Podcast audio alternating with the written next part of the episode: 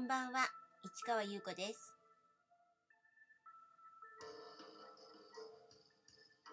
12月25日土曜日、詩人はささやく347回目をお送りいたします。今日はクリスマスですね。でもまあ私はもう昨日クリスマスをやってしまったので、えー午前中からね、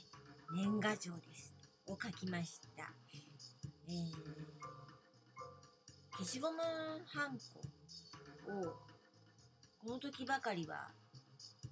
彫ってみるっていう感じで、えとですね、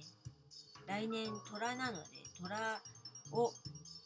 彫ってみました。で、ね、スタンプでね、そしたらなかなか自分ではよくね、面白いというかなんかよくできてるんじゃないかなって思うんですけど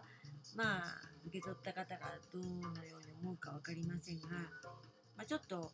一気に書いてなんかちょっとすっきりした感じですね。でそれから映画見ました、えーエルスール。ビクトリー・エリスの2作目の長編の作品ですね。これもうね過去に何度もねなんかあの映画館でやるたびに見てるんですけど今見たらねああそうだったかってねまた思ってやはり当時は少女の気持ちの方をあの優先しちゃうけど今見るとあの父親とか母親の方とかもねあのこうなんとなくじんわりと分かるという分かるというか感じるっていうかですね。だからより楽しめるというかまあそう面白おかしい話ではないのであのねちょっとそんなあの人生ままならないようなちょっとつ辛い部分もあるんですけれどもなんかこうあのなんかしみじみとねなんかすごいいい話というわけじゃないんだけど良かったなと。思う作品ですね。まあそういう作品っていうのは結局のところあの何度か見てしまいますよね。まあ前回はあのミツバチのささやきを見てでどうしても続けてみたいなと思ってちょっと1週間近く空いちゃったんですけど今日見ました。でああいう作品を見るとねなんかこうやはり映画っていうのは何かこう単にあの面白いとかだけじゃなくて時代性だけがあるわけじゃなくてこうどの時代でも鑑賞に耐えうるというかあの心に迫ってくるっていう映画を作るっていうのはすごい難しいことだし大変なことだしって思ってでもすごく美しい行為というか美しい作品を作るというのは本当になんかあの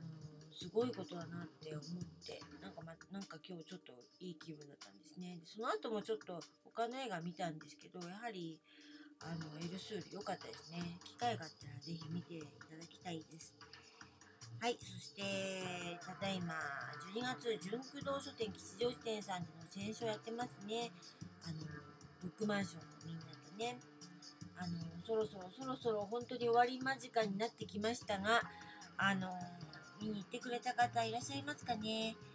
で、私が選んだ8冊、もう今日、昨日もね、あの、から8冊目を紹介してるんですが、日々の泡、ボリス・ビアンですね。で、あのーフリーペーパーをね、作ったので、そこに書いた文章をね、またね、ちょっと読んでみたいと思います。日々の泡、ボリス・ビアン。僕に関心があるのは、万人の幸福ではなくて、みんな一人ずつの幸福なんだ。彼は不幸じゃない。彼には苦しみがある。カクテルピアノ、心臓バサミ、作られた言葉が一体感を持って迫ってくる。本当のことを伝えるには普通の言葉では間に合わない。冒頭からラストまでの疾走感美と醜悪の連鎖私の体内に突き刺さったまま抜けない。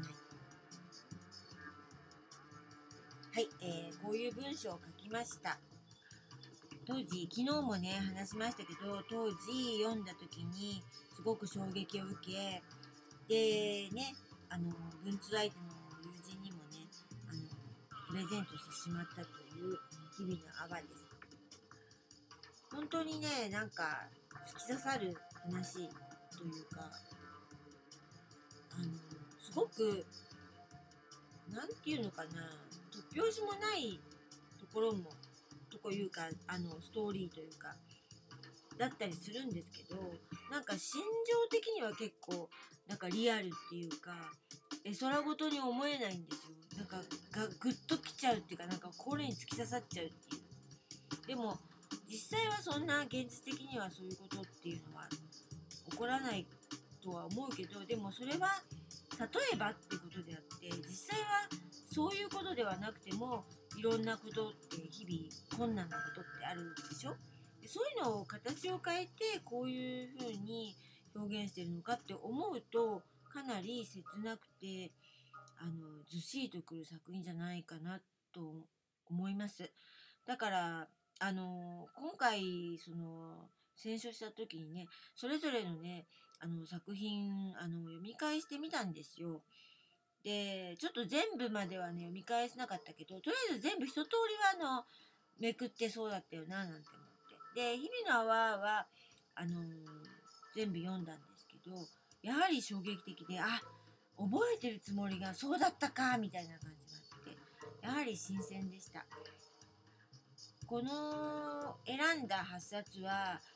今後も私は繰り返し繰り返し多分読み返すんだと思います。まあ読み返しますねどれも私にとって大事な作品です。